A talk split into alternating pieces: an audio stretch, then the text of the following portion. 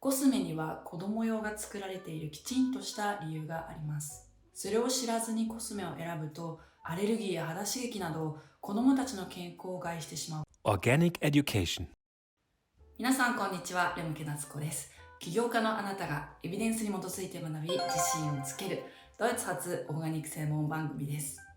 さて本日は先週に引き続き教えてオーガニック Q&A をお送りします私オーガニック専門家に向け夏子が皆さんがコメントしてくださったオーガニックにまつわる様々な質問にお答えしています。あなたもビジネスをしながらまたは日常の中でオーガニックについて知りたいことがあればぜひコメントしてくださいね。確かなデータとエビデンスをもとに回答させていただきます。今回の動画のテーマは子供用コスメについてです。と本題に入る前にですね今日のテーマのように家庭でオーガニックを取り入れたいと思っていてもこの情報って本当なの？とかこの製品って大丈夫なの？というふうにご自身のオーガニックライフに迷いや不安を感じている方いらっしゃいませんか？そこで私が運営するドイツ IOB オーガニックスクールではそんなあなたを徹底サポートするために6月よりオーガニック入門コースを開講します。来週5月26日水曜日19時に YouTube ライブで説明会を行いますので興味のある方はぜひ覗いてみてくださいね。この教えてオーガニック Q&A では私がドイツの大学院と食品研究所でオーガニック食品の研究に従事し学び得た知識と以来10年以上本場欧州で研究を続けてきた中で蓄積した学術情報エビデンスをもとに回答しています。さて今回いただいたご質問はこちらです。オーガニックシャンプーは大人用と子供用とに分かれていることが大半ですがこの違いは何なのでしょうか？また石鹸シャンプーは皮膚への負担が少ないというふうに言われていますがなぜなのでしょうか？100%天然素材で作られているからでしょうか？素晴らしいご質問ありがとうございます。この質問を見てそういえばと思われた方も多いんじゃないでしょうか？後ほどまた触れますがコスメには子供用が作られているきちんとした理由があります。それを知らずにコスメを選ぶとアレルギーや肌刺激など子供たちの健康を害してしまう可能性もあります。子供たちは自らコスメを選びませんので大人の私たちが正しい知識で選択してあげたいですよね。今回ご質問が多岐にわたっているのでいくつかのポイントに分けて回答していきたいと思います。東光ドイツ IOB オーガニックスクールのオーガニックコスメ専門家コースの講座でも一部解説しているものがありますのでその内容をもとに回答していきますね。Organic Education. まず1つ目のご質問から大人用と子供用シャンプーの違いですが大きな違いは2つあります。1つは成分の配合量が異なること。そしてもう1つが使用成分が異なることです例えばオーガニックコスメにもよく使用される成分に精油がありますが精油の場合皮膚への影響が他の成分よりも強くなることが多いため子供用シャンプーは大人向けよりも使用量が少なかったりキッズ製品には一切精油を調合しないポリシーを貫くメーカーも多いです。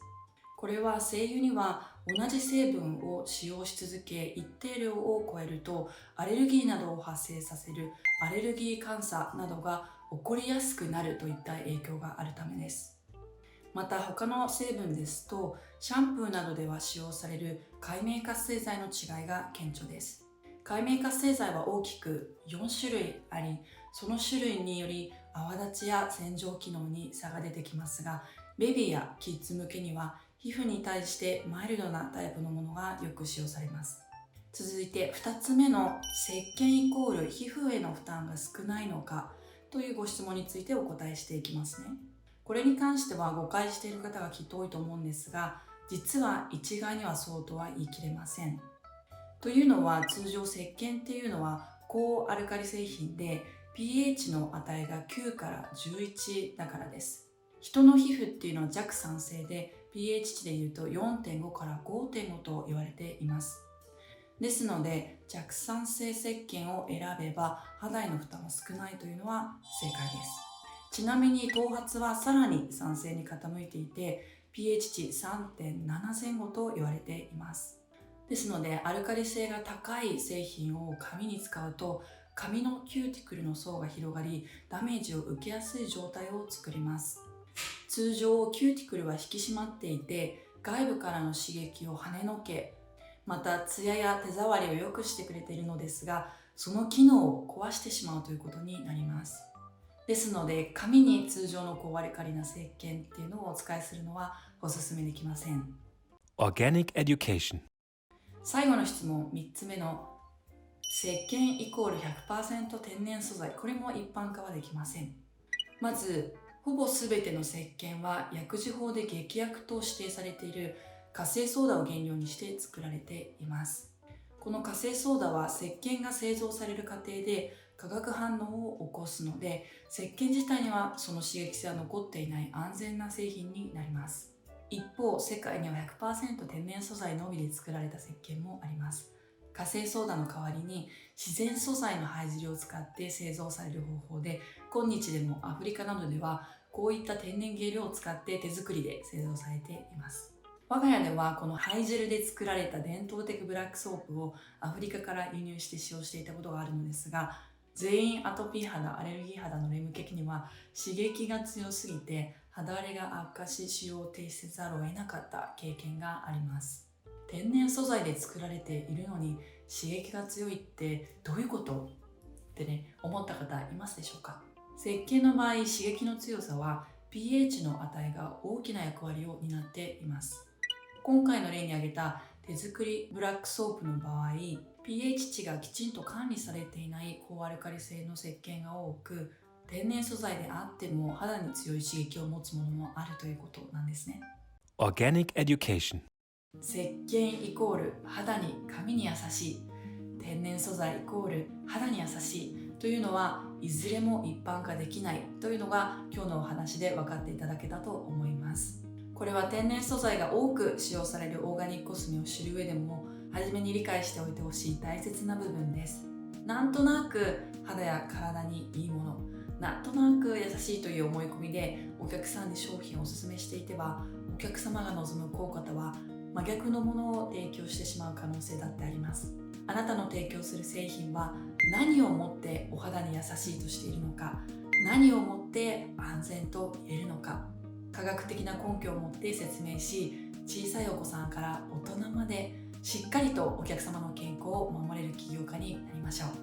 今日も最後まで動画を見ていただきありがとうございます。今日はここで皆さんに大切なお知らせです。私が運営するドイツ IOB オーガニックスクールでは2021年6月よりオーガニック入門コースを開講します。このコースはオーガニックを暮らしに正しく取り入れていきたい。オーガニックで自分や子供や家族の健康を守りたい。でも知識に不安がある。どこから手をつければいいのかわからない。そんなあなたにお届けする真のオーガニックライフに必要な知識と実践方法。すべてを学べる唯一のオンラインコースです。来週水曜日19時より YouTube ライブにて詳細を説明したいと思いますので是非楽しみにしていてください。ではまた次の動画でお会いしましょう。レムケナスコでした。チュース。